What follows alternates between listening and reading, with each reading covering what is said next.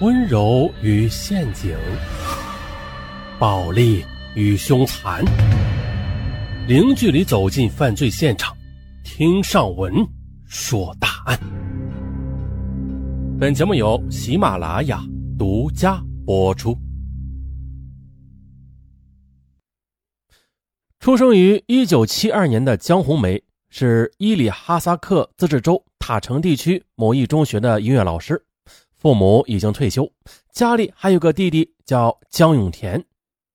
江红梅有过一段失败的婚姻，五年前呢，她和丈夫因为感情不和而离婚了，五岁的孩子判给了丈夫抚养。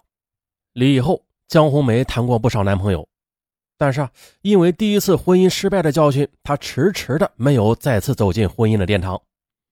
高挑俏丽的她。就这样沉浸在被众多男人追求和爱慕的光环里，一直到了三十八岁。二零零九年二月十四日情人节下午，音乐老师江红梅上完课之后回到办公室，就收到了投递公司送来的一束粉玫瑰。这玫瑰花娇艳欲滴，花束上还附着一张温馨浪漫的淡紫色的卡片，上面写着：“梅，每年的这天，我只属于你。”情人节快乐。卡片没有署名，只写着“深爱你的人”。看着这火辣辣的情话，江红梅不仅是心跳加速啊，脸颊也是微红。再看去，只见随花一起签收的还有一盒用红色的金边绒盘子包装的进口巧克力，还有一桶她喜欢的果汁饮料。哎呦，这份如此贴心的神秘礼物是谁送的呀？江红梅不由得开心而又迷惑。江红梅就这样思索着追求者的名字。李向南一直对我很含蓄，那这束花肯定是他送的。看来他还是很在乎我的呀。李向南是何许人也啊？时年三十八岁的李向南是新疆伊利自治州塔城地区人，和江红梅是高中时期的恋人。一九九三年呢，高中毕业之后，李向南进入塔城地区下属的某县的社保局工作，而江红梅则在家人的安排下进入小学当了一名音乐教师。接着，又在好友的介绍下，孙红梅又认识了家境优越的于伟。家里人都觉得这于伟家境很好啊，江红梅嫁给于伟的话会更幸福。于是，在大家的劝说下，江红梅和李向南分手，与于伟走进了婚姻的殿堂。这一段美好的初恋无果而终，李向南理智而痛苦地接受了这个事实。就在江红梅结婚当天，李向南喝得酩酊大醉。半年后，李向南又匆匆地和在县妇幼保健站工作的张薇妮确定了恋爱关系，并且结婚。从此呢，李向南和江红梅就断了联系。婚后第二年，张薇妮生下女儿李丽，一家三口是其乐融融。在妻子的全心支持下，不久的李向南就凭借出色的业绩以及能言善辩的口才当上了科长。二零零二年，李向南被调任县某局的副局长。二零零五年，他又被提拔为局长。二零零六年，李向南便把妻子调到县卫生局工作了。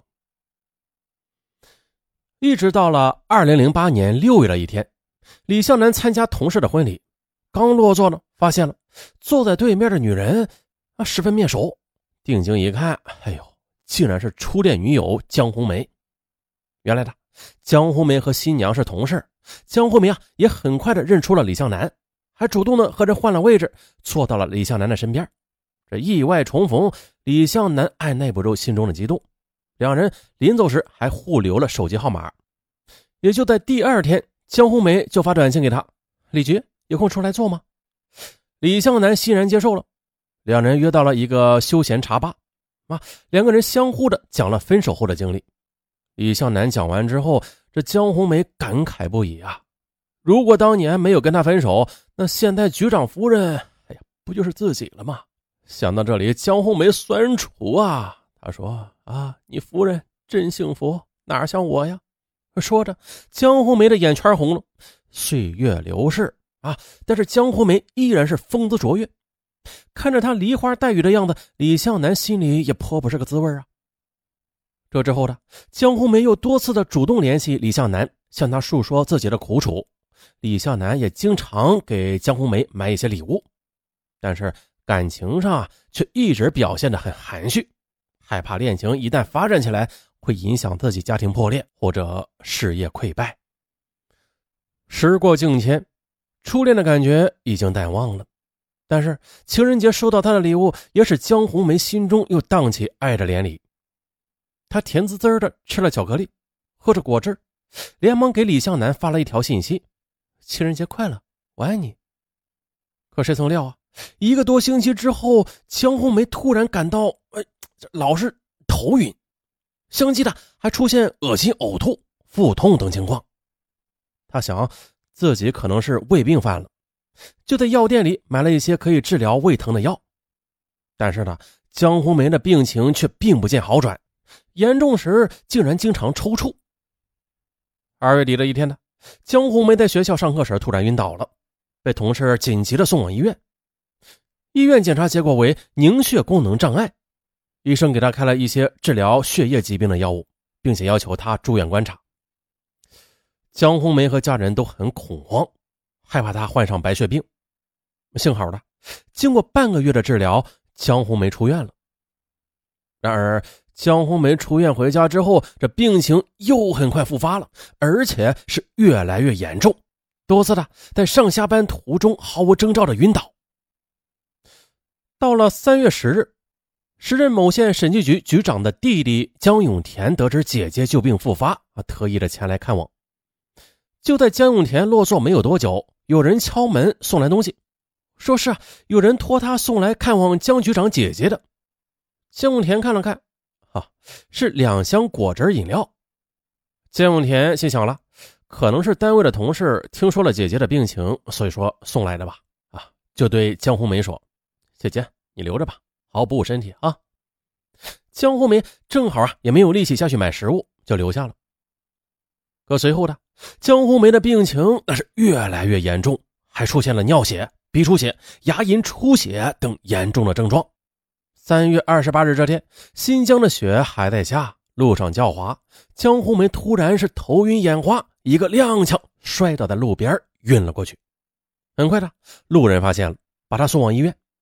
但是因为江红梅在摔倒时脑部撞击到了路边的台阶，啊，导致颅内出血。医院经过抢救之后无效死亡。江红梅的死让亲友悲痛万分。三月二十九日，亲友到江红梅的家中奔丧。江红梅的弟弟江永田一边安抚悲痛欲绝的父母，一边主持姐姐的丧事。孰料的，没多久，江永田呢就听说了那天到姐姐家奔丧的七位亲友相继的出现了口腔出现血泡，还有尿血和凝血不良等症状。啊，到自治区医院检查才发现了亲戚们都患上了与江红梅相似的病。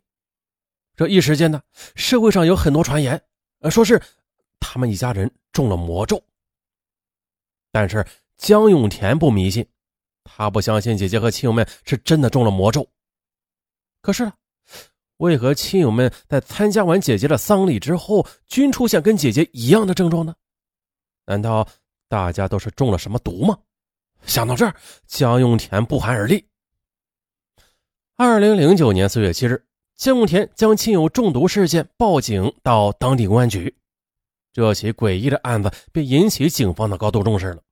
警方接到报案之后，立即展开调查取证工作，并且向卫生部门通报了有关情况。